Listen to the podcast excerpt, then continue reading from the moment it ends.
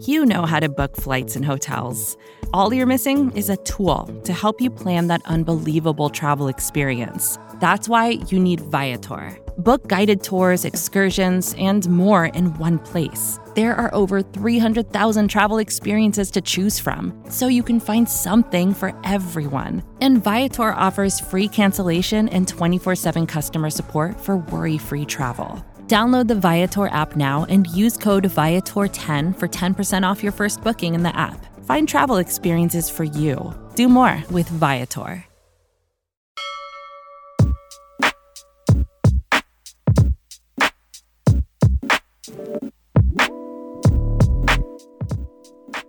All right, here we go. We now know the Golden State Warriors, the 2022 NBA champions, meaning it's draft week. So lots to talk about with the Sixers. We've had some reports of who they might take at number 23, what prospects they like. Also going to talk about what's happening in the free agency front, also potential trades as well. Joining me, like the well, we haven't done this in a while, guys. Actually, look, it's been like a month, but Mr. Paul Hudrick, of course, and Jackson Frank sporting the brand new haircut, looking looking very suave there, Jackson. All right, so we have to get that introduction there too. um, how are you guys doing first off, and, and what did you think of the NBA Finals? It's fun series. It was weird series though, right? Like uh, these big giant lead changes and ridiculous shooting at times and funky, but it was uh but it was good. I mean, uh, it's I was talking to someone about the Warriors and the way like the team building. It's it's like a it's like a masterclass when you have a team that just won the finals and now you still have Jordan Poole, Jonathan Kuminga, Moses Moody, and potentially James Wiseman. Like they're all waiting behind these guys. Like it's it's mind boggling. And also, I mean, I think maybe it's just me, but I feel like sometimes Steph Curry actually gets a little underrated. Like it's he's great, and not only is he great, he's fun to watch. Like I, outside of like him beating your team in the playoffs, I don't know how you could dislike him. He is changed the game. He's great. He's a good guy. He does he does good things off the court. Like he is everything you could possibly want in an NBA basketball player. So I just wanted to give him some roses there for a second. I'm, I'm with you. I mean, watching that series and as the Warriors went on, once they beat Memphis and I saw that Dallas had beaten Phoenix, obviously in that game seven blowout, I was kind of like, well, uh, the Warriors are going to get to the finals, right? And then being down two to one, and obviously we know a lot about Boston being being a Sixers rival. Like Jackson, when you watched that series too, I want to get your input on this. Did you look at that and think to yourself, like, how far off are the Sixers from reaching that level? You know what I mean? Yeah, I think I think they're pretty far off, honestly.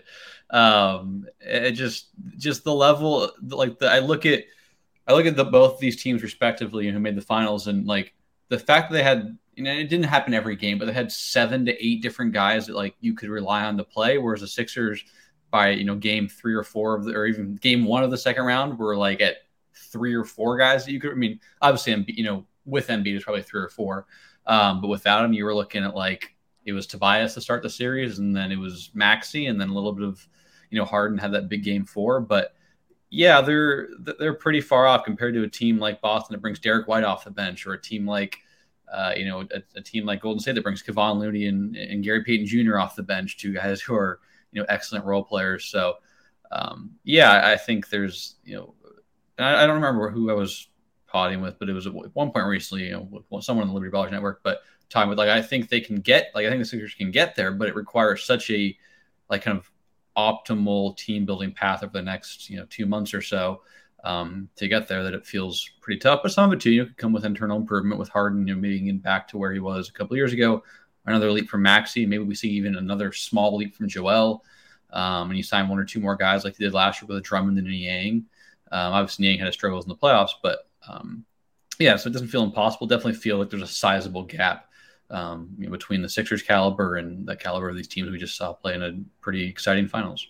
Yeah, that was, and it was a lot of, like you mentioned, Paul, great shot making, and you saw the depth come out for for both those teams. Where you have guys like Grant Williams, Al Horford, you know what I mean, hitting shots for the Celtics, and then you look at the Warriors, as you mentioned, Jordan Poole, these guys coming out and, and doing it, and we just the Sixers have just lacked that. So this is going to be a huge offset. We're going to jump into some Philly talk in a bit, but some other news coming down the pipeline this morning from Shams from the Athletic basically saying Kyrie Irving, the Brooklyn Nets, might be having some sort of impasse there. We don't know if he's going to be around next season. Paul, what do you make of that? And then obviously we heard, hey, the Lakers and the Knicks are the are the suitors, which is no surprise there because they seem to be connected to everyone at this time of the year.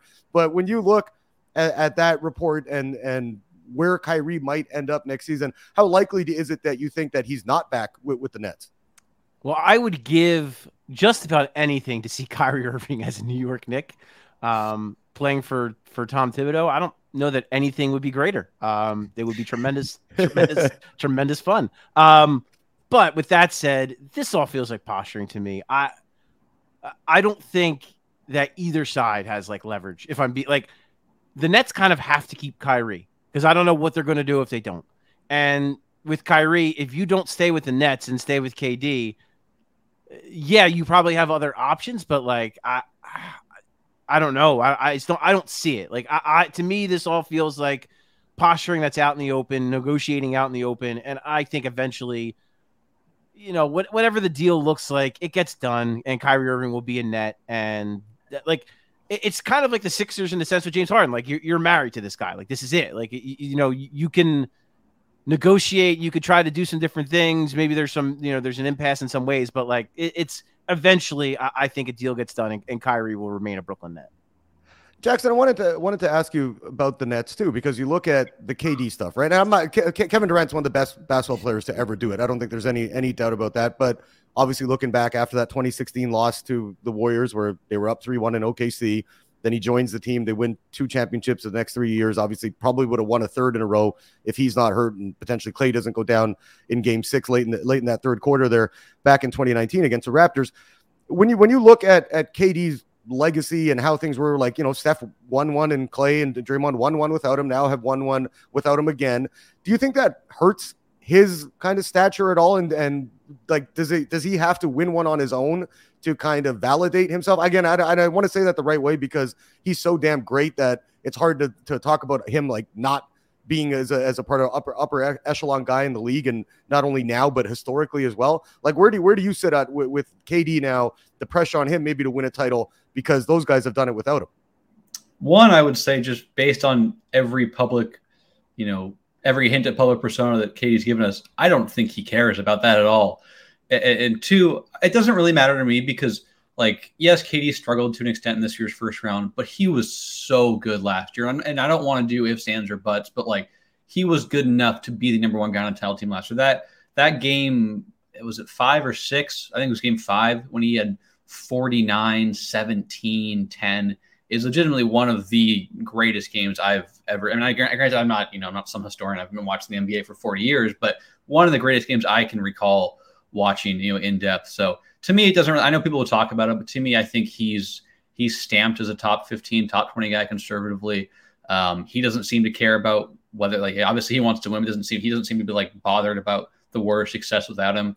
Um, because as good as Steph is, I, I, mean, it's tough for me to say that the Warriors win this year if if Draymond, you know, has some injury, you know, in the second round like a Harden did, or and then Wiggins goes down like that, right? So um, that's not in me to say that like Steph is not he's incredible. Everyone who follows my work knows that I'm very, you know, uh, positive about Steph. But just the context of that KD was so good last year, and unfortunately his two co-stars went down, and they were still, you know, an overtime away or a half a, half a foot smaller away from from being going on in the, the, the conference finals. And who knows? They beat the Hawks or whatever happens there, but yeah, to me, it doesn't really it doesn't really affect things. I know he had one bad series, but I thought KD when he was healthy this year was really really incredible.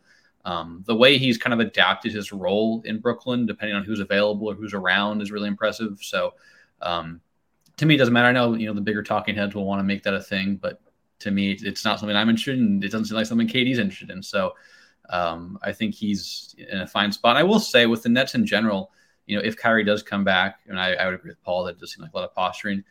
Despite this team, you know, flaming out and having such a weird and poor year, I don't think they're like miles away from being a team that can go to the second round and be on again. I think, you know, they clearly ended up they lost 4-0 and with three close games to the, you know, second best team in the league this year. And I know, you know, it's at the end of the day you got to win a game, but I don't think they're like miles apart. I think I don't think it's one of the. It doesn't to me. It doesn't feel like the same as another team that loses. Like it doesn't feel like the Wolves, right? I'm not trying to take a shot at the Wolves, but another team that loses in the first round. Um, so I think they're fine. I you know I, I wouldn't bet on it, but I, I wouldn't be surprised if the Nets you know make the finals next year or anything like that. So um, that's kind of where I stand on that. But I wouldn't. I don't think they're like my my pick or anything in in late June. Well, it's, it's true what you say about KD. It just seems like the way he is, he's like, yeah, I don't really give a crap. I'm probably going to make like $500 million in my career, dude. I got a couple rings. I'm all right. You know what I mean? I don't need to impress any of you guys sitting behind a microphone and, and, and talking smack about me. Uh, Paul, shifting gears to the Sixers. You've been all over this at libertyballers.com. They have the number 23 pick. Brooklyn obviously deferred till, till next season. Um, lots of options available. Maybe not somebody who's going to come in right away and be an immediate impactful player, but – some guys who are going to have some potential and may be able to be rotational and and and develop more. When you're looking at what they need and who are some of those guys that were going to fill that, who is who are some of the prospects you're looking at with the number 23 pick that you think make the most sense for the Sixers? You know, when you talk about need, I, I'll say two things. One, I don't think the Sixers are as concerned about need. I think they're going to take the best player on the board. And since Daryl Morey here has been here, that's been the case. Um, it, it, in hindsight, and I and personally, I loved Tyrese Maxey coming out. I thought it was a crime that he fell to the Sixers at 21. Uh, I thought that was terrible, but um, he was still a 19 year old player, one year, one and done guy. And then last year they take Jaden Springer, who's 18 years old, one and done guy. I believe he was the youngest player in the NBA this season. So they're not going to take a guy that, you know, they're not going to reach for a player, I should say, just because he might fit. Um, and I think when you look back a couple years ago, that's kind of what they did with Thybulle, right? They they traded up because Matisse was a four year college player. He's 22 years old. And so they thought, okay, this guy can help us right away. And he did. He, he did help them right away. He, he had a role immediately. Um, Tyrese Maxey did too, but I don't think anyone was anticipating that he would have a role immediately. And I think Jaden Springer, it was more of what you would expect from a late first round pick that's 18 years old. I, I you know, spending the year in the G League, to develop his game. And with I think with Jaden, the jury is just way, way, way too far out. We have no idea what, whether what this guy's going to be, um, and whether or not he's going to be a player at the next level. We just don't know. Um, so I think when you look at 23, it's going to be that. Like they're going to look for the best player available. They're not going to just take a guy because oh, um, you know, he might be able to help them this year. I do think there are guys that can maybe appease both of those things. Like if a Jalen Williams happens to slip, because it looks like to me he looks like he's going to be a top twenty guy at this point now. Um, he's the the guard from um, Santa Clara who's six six, seven foot wingspan, basically played point guard this past season. Um, can do I mean offensively can do a little bit of everything. The shot really improved. Low volume, granted, from three, but was um, right around forty percent this past season, and the numbers definitely jumped from the prior year. I believe he's twenty one. So there's a, a theoretical path for him to carve out minutes immediately because Doc Rivers can see his birth certificate says he's 21 years old, and you know if he can make if he can make a catch and shoot shot, um, if he could play passable NBA defense, then he might have a chance to earn some minutes. Um, and you look at another guy, a, a guy that I love, who who's like kind of the, the been my kind of draft crush, has been Dalen Terry from Arizona because you know he's he's 19 so that's the tricky part there is that you know maybe maybe Doc you need to you need to scribble out the the year on his birth certificate so Doc will just look at him as a basketball player. But when you look at Terry, the thing I love about him, and I wrote uh, in my profile for him on LibertyBallers.com, just not a lot of weaknesses to his game. He can do a little bit of everything and do it pretty damn well. Um, the shot is the biggest concern, which I feel like that's for I don't know, 80% of players joining the NBA, like especially that are falling into the, the 20s or so. That's their biggest concern. But I think, you know, he improved um, from freshman year to sophomore year. He was like below 30s. Freshman year up to 36% on a higher volume in year two. It's the free throw percentage went up, which is always a, a, a decent indicator that a guy might have more when you watch him, he has a really good touch. Um, you know, he's got a really nice little floater that he can finish on. He's athletic again, six seven, um, seven foot one, I believe, wingspan, and eight ten standing reach, like one of the longest quote unquote guards in the draft. Um, he played point guard in high school and then had to kind of conform in Arizona to fit and play more of a wing role, but the playmaking was still there. Um, second, I think, in the Pac 12 in, in assist to turnover ratio. So this is a guy who just ticks a lot of boxes. Plus, if you've seen an interview with him, read anything about him, he is a delight. Like he is like he like he's the type of guy that on his personality, I could bet on that because he just he's hungry, he's confident, he's got a swagger to him. Um, the, the the the Mike Schmitz interview he did at the combine was like, I swear he was like playing Sixers draft target bingo, like just not nailing all the things that they need. Um, and on top of that, I saw him when he worked out for the Blazers. He was asked about you know being projected as a late first round pick. He said, "Well, there's going to be a redraft in like ten years, and it's going to look a lot different." Like that's kind of the kind of guy the Sixers need, right? Like they need a guy who's got a little bit of that, a little of that bravado, a little bit of that energy. Um, even though he's a young guy, like you could still inject some some of that into this team, and I think it could be helpful. Um, but I think there's potential for him to be more too. Like I don't think it's just oh he's 19, he can maybe be a three and D guy, and that's it. Like I think he can do that maybe initially to play alongside you know the Joel Embiids and the James Hardens but as he gets older, he could perhaps develop into more, maybe play some point guard um, at the next level.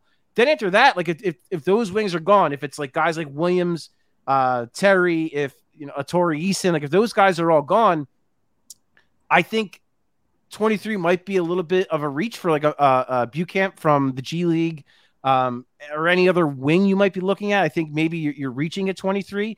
So I would look for a lot of these score first guards you see. Uh, I just mentioned the G League. Jaden Hardy is is a super interesting, polarizing prospect.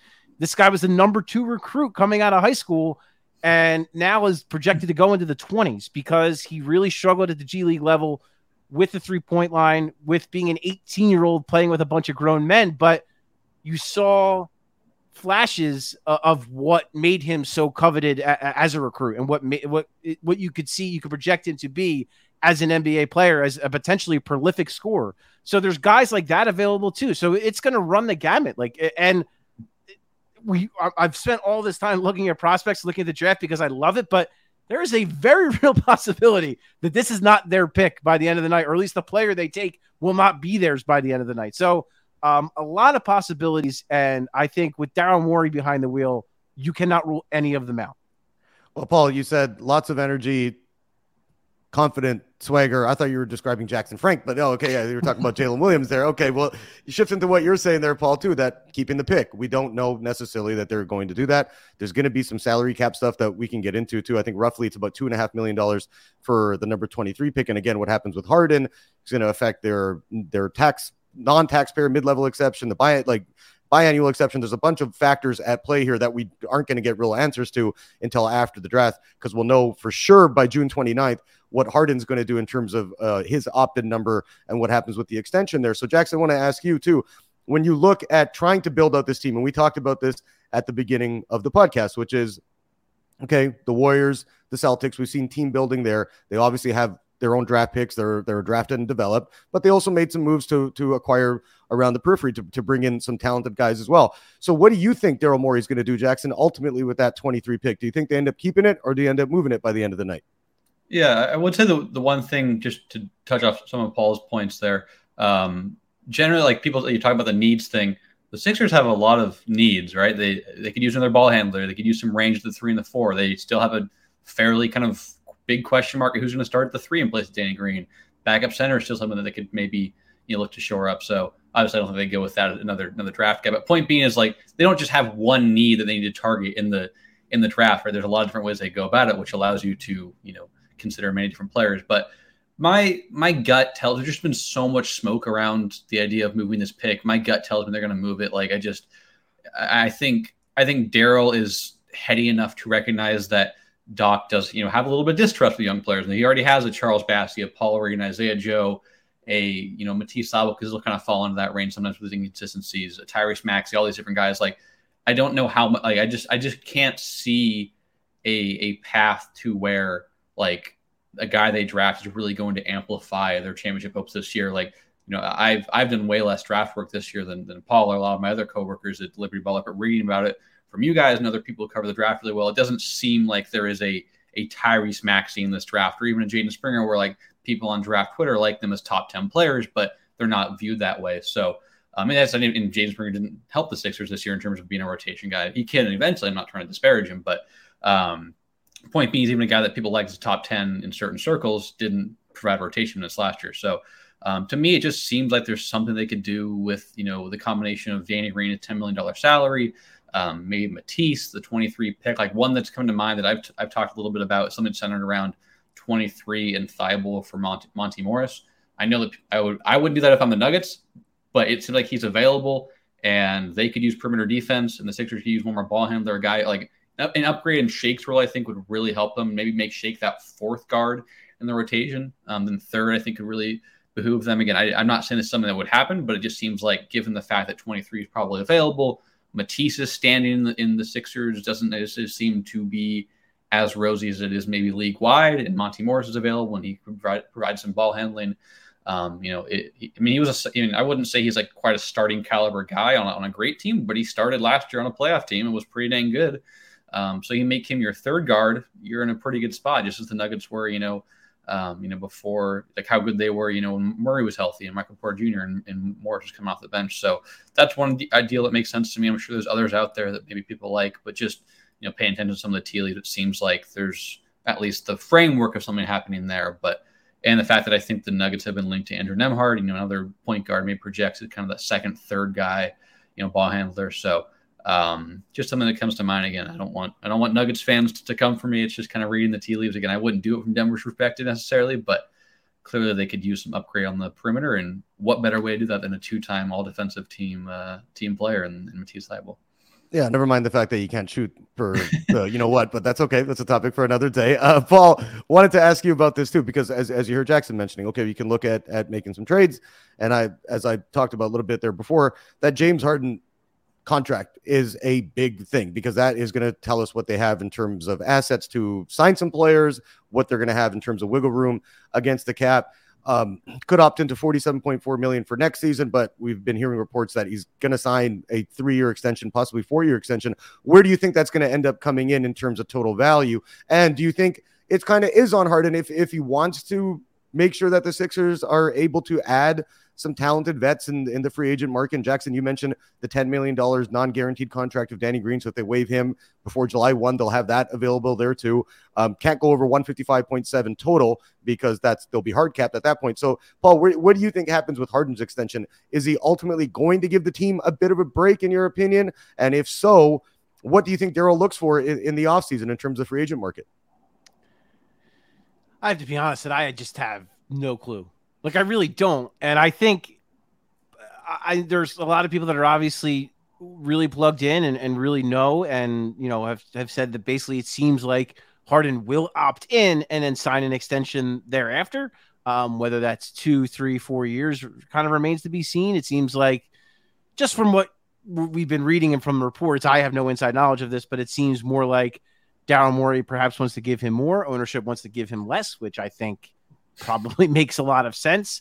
Um, there is something to the idea, like, and we, we, but we really don't know. And I think what makes it more complicated is like James Harden doesn't have an agent, so where, like, any leaks, where are they coming from? Because he's negotiating, I guess, through the through the Players Association, and uh, that's where he's mostly negotiating this deal from. So, and then him and Morey, and they have this relationship already. So I'd have to think that most of what they're doing is probably in good faith and they're probably not going to do a lot of that kind of underhand stuff. You would think that they're going to be mostly transparent with each other.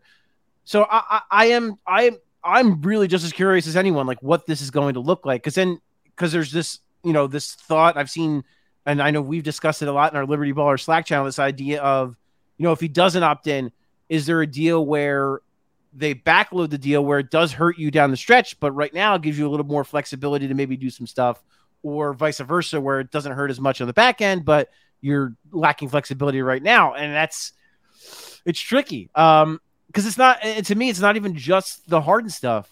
You know, I, I personally don't see a path to a Tobias Harris trade. Now, it only takes one team and it only takes the right deal to get it done. And Daryl Morey was able to move Al Horford and Josh Richardson on the same night a couple years ago. So never say never. But it seems like Tobias the better time or the more realistic time to move him is probably next off season when he's only got a year left on his deal. Um, so maybe that's where you get flexibility down the road. But as far as yeah, Harden's deal, it's I I have no strong feeling. I, I really don't, and it's not even a cop out. I just don't know. I I really don't know what it looks like. Like I said, smarter people, more plugged in people than me believe it'll be an opt in and then a multi-year deal after that, which um, you know, the Sixers to an extent are kind of at the mercy of this guy. Like we talked about Kyrie off the top, like they're married, the Sixers and, the, and James Harden. Like now it's just a matter of they have to figure out what works best for both sides. Jackson, what do you think ultimately ends up happening on, on that front? Your opinion on that with with uh, Harden there? Like, do, would you rather, like, from your perspective, obviously covering the team and, and covering the league as a whole, do you look at him as a guy like, hey man, take a little bit less if you get forty, you know, million for next season, and then you can, like Paul said, might be able to make up some of that number. It's crazy to me that we talk about people, you know, 47 million, 43 million. I mean, that's insane to me. But, um, you know, looking at that, like, how do you think this is going to play out from a Sixers perspective? Yeah, I think, I mean, like, I mean, the the big the big you know newsbreaker who t- talked about last week was was Jake Fisher, right? Who had the, I think he was the one that talked about opting in the tier extension, and Jake was all over the, the even like Harden's initial un- unrest, uh, you know, back in like mid January or so. Um, so that's that's kind of where I said I just think you know Jake's been he's he's covered he's been pretty plugged in with the Sixers organization for a while and clearly has sources within you know like I was gonna say like Harden in his group, but it's it's just Harden. So um, I tend to kind of trust that he's been right about a lot of things over the last couple of years, and so um, that's my understanding. Is probably be you know you can opt in this year and then do a two year extension, and it seems like those next two years wouldn't be fully agreed upon until August 10th because that would mark the six month anniversary of him, you know, being dealt to Philly. So um, that's where I stand. As for him taking a, a, pay cut, I think that's all up to him. I mean, I, am never going to advocate for a guy to take less money than they, you know, than they can theoretically get. Um, and I, but I also would say it seems pretty rare. Like it seems like the stuff, these, these things kind of get floated around every now and then, and it never actually comes to fruition because it's human nature to to take as much, money as is, is, is available to you. So um, if he wants to do it, cool, and that's you know it's it's a nice gesture. But I, I can't see it happen because I just feel like it's the you know, it's the it's like the Charlie Lucy and the Charlie Brown fo- football, right? That everyone people always say that, and then time comes and they take as much money as they they can, and I'm never gonna you know never gonna criticize someone for that.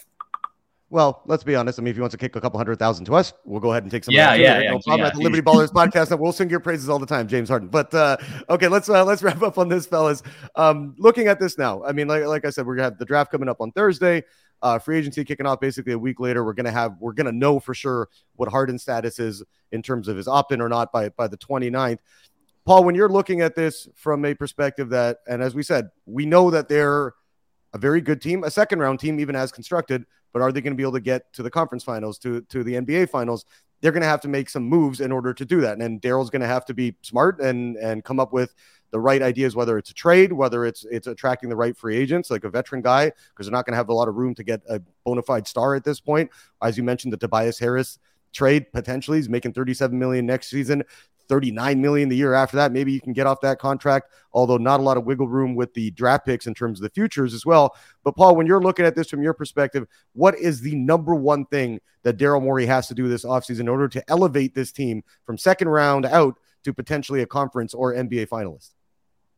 Yeah, I mean, I, it goes back to the the the topic du jour when they got eliminated. It's that that toughness, that that that dog player. Like they they need like they need PJ Tucker. Like they need guy a guy or guys like that. And like Jackson astutely mentioned off the top with the Warriors, like they had playoff, you know, six, seven, eight playoff caliber players. The Sixers did do not did not have that, do not have that. And so it's about lengthening this roster. I think that's the biggest thing. Like it's not just that's why to me, you know, we saw a lot of talk early on about the idea of getting that third star, getting a Bradley Beal, which sounds great. And sure, if Daryl Morey can do it, go ahead and do it. But um, then you're gonna have to get creative and you're gonna have to use your minimums and your exceptions, whatever is available to you, which again does hinge on what Harden's extension looks like. That's gonna, you know, determine what those exceptions look like. But you're gonna have to nail them. Like you're gonna have to hit them. And that that that to me is like the bigger thing with with with like the Sixers and Morey in this offseason. It's not to me, it's not about like the big swing. Um, and it's not about like making a splash, although they might. Um, it's very possible. It's about just getting everything right. Like you have to nail it.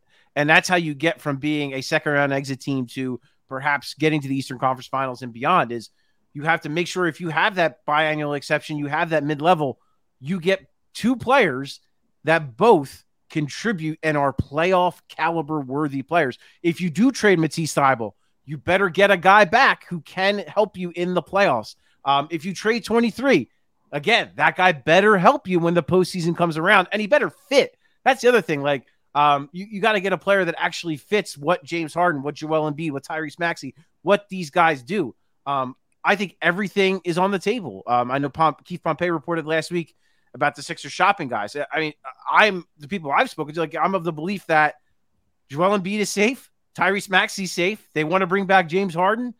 Everything else on the table. Like, there is nothing that they won't at least listen to or talk about. But um, to me, it's not about that splash. It's about lengthening the roster and and finding more playoff playoff contributors to add to what you have. And maybe some of that does come from within. Maybe, you know, Paul Reed actually I think you could argue was sometimes the fifth guy who looked like a actual playoff player, which is crazy to say. Um, maybe he elevates his game a little bit. Um, you know, maybe Bassey gets in the mix and maybe he's a guy that can help you a little bit more. And that allows Paul Reed to maybe play some four. Georges Niang was hurt last year. Granted, he didn't, the playoffs didn't go so well for him in Utah either, but he was, his knee was pretty banged up last year. And maybe he gives you more um, this time around. So there is some internal stuff that can happen, but externally, they again just need to bring in players that they know for sure can contribute when the postseason comes around and that can fit with what they already have. Jackson, we'll wrap up on this too. Let me know what what what are your thoughts on that, like in terms of the number one priority for the Sixers, and because I mentioned you do a great job of covering not only Philly but the league as a whole. Is there any player out there that you're looking at with those exceptions? And again, we don't know what the total is going to be yet. We're going to find that out depending on Harden's contract situation, the Danny Green stuff. So a lot of factors that play still. But yeah, what is your number one priority for the Sixers? And if they are going to go hunting to add some of these playoff caliber guys, who are some of the people that come to mind for you? Yeah, well, one I would say just about Paul Reed, like I, I have basically zero interest in the Sixers addressing backup center via free. I, I, I just think Paul, like, I think what Paul Reed showed in those last, like month where he got to play, like I am, I am a believer that he can, he can give you 12 minutes a night in the playoffs, and if you give him an entire re- regular season, we saw how quickly he got better. Like I, I am, I am not like I don't I think that's a what there's not going to be a shrewd allocation of their limited resources. Um, but kind of things they should address. I think trying to find more, and this is easier said than done but trying to find more guys who can kind of approximate the role that Tobias played in the playoffs. You know, that guy that gives you that big wing defender who can space the floor and shoot a high volume of threes, maybe attack closeout. He moved the ball really well too in the playoffs, I thought, for the most part. Um, that's kind of the general kind of three skills that I want. Guys who can guard a couple of positions and they're give you strength on the perimeter, can space the floor, and are going to kind of be able to make connective passes. We're not asking Tobias to throw, you know, one-handed skip passes out of a high pick and roll, um, but I thought when he got downhill in the playoffs, he was pretty good about making you know kick out passes and things like that. So, um, granted, that sort of player is not just going to be like abundant on the on the free agency market, but um, that's kind of the general skill set you know that I would be looking for. But at least in like even just with individual skills of a player. So um, I've heard about a few targets on this. You know that the Sixers could could sign this offseason. I don't know how many of them are plausible, but I think among the most plausible options right now would be Gary Harris. He might be priced out of their range depending on kind of where the their taxpayer, if it's the taxpayer, non-taxpayer. Um, I think he's a guy that could get, you know, 324 with some provisions, 220 with some provisions, you know, maybe it's depending on health or three point percentage, things like that.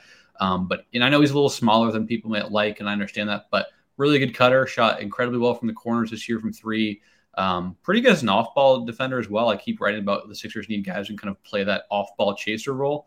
Um, but he's also solid at the, the, point of attack and get around screens well. Um, there is concern that you know the injury history is there, and he hadn't had you know a very encouraging year beyond you know this past season for the last couple of years, two or three years. But um, a guy I like a lot there. Um, other guys that I've written about, Wesley Matthews seems like almost a lock to stay in Milwaukee.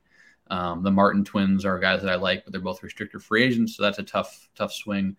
Um, I've written about Gary Payton the second, but he seems like almost a law. I mean, like it just seems like no incentive unless they just refuse to pay him you know, unless another team gives him like twice as much money, then it just seems unlikely he leaves. And the Sixers aren't a team that like, I, can't see. I can't see the Sixers offering twice as much as the Warriors. Um, so those are names, but other guys that you know, I like a guy like Delon Wright, but the the Hawks have his bird rights. Um, got good length. I think he was like arguably the the Hawks' best perimeter defender down the stretch last year with his length. Um, can be passive offensively at times, and that can be frustrating, but actually has you know some some chops as an you know as a driver and whatnot with his length. So um, I'll continue to write about guys over the next you know two weeks or so. So keep keep on the lookout for that. But um, yeah, it's kind of a bummer because I think a lot of the guys that I I think make a ton of sense aren't very likely to to lead the Sixers. But um, lesser guys, you know, I could see like a like a Damion Lee. I know he wasn't in the rotation, but I think he showed some good stuff at times. Um, Juan Toscano Anderson's another one I like, but he's a guy from the Bay, cracked into the NBA with the Warriors. Just seems really implausible he leaves. Um, so, and he was a rotation guy two years ago. So who's to say that maybe he isn't again?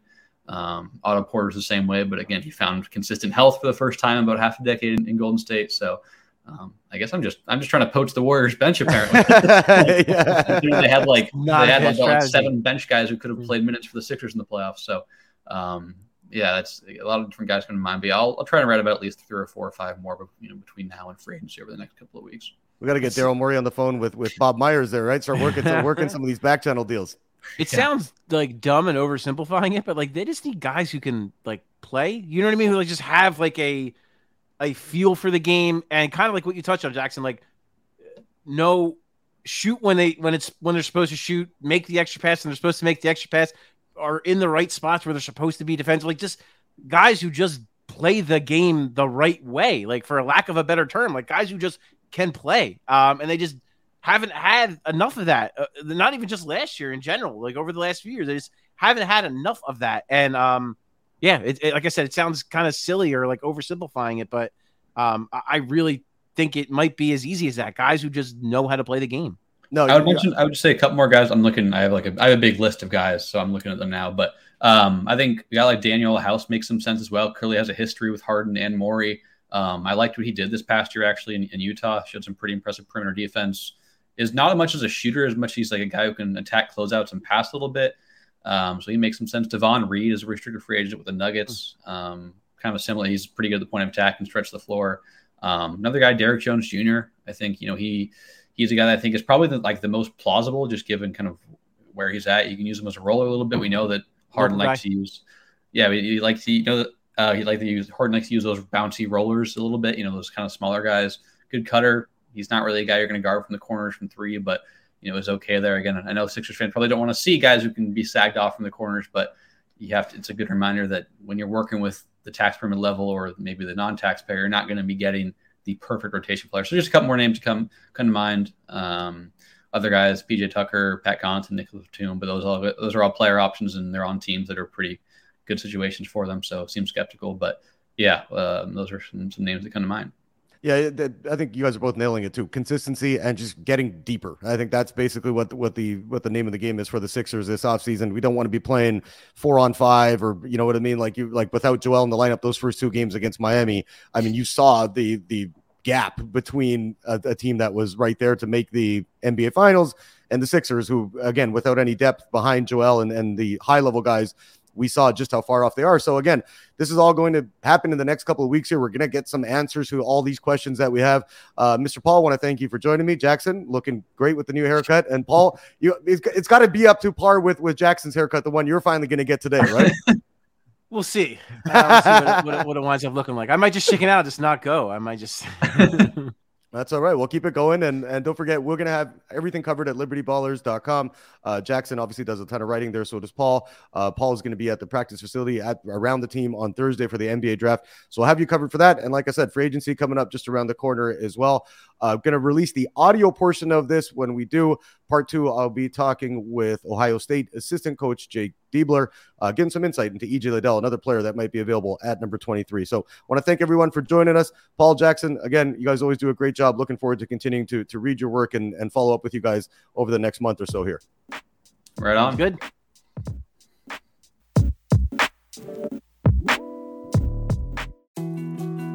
More to dos, less time, and an infinite number of tools to keep track of. Sometimes doing business has never felt harder, but you don't need a miracle to hit your goals. You can just use HubSpot because their all in one customer platform can make growing your business infinitely easier. Imagine this high quality leads, fast closing deals, wildly happy customers, and more benchmark breaking quarters. It's not a miracle, it's HubSpot. Visit HubSpot.com to get started today.